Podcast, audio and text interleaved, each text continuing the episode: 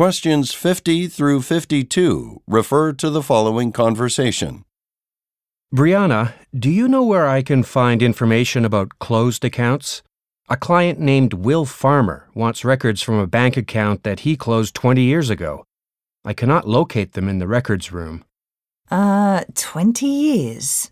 There is a box of really old records in the basement. Is it possible someone has already checked it out? I didn't see anything on the sign out list. Someone may have borrowed it without signing for it.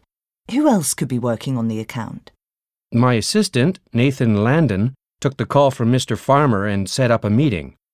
Why don't you check with him first, and if he doesn't have it, we'll continue searching.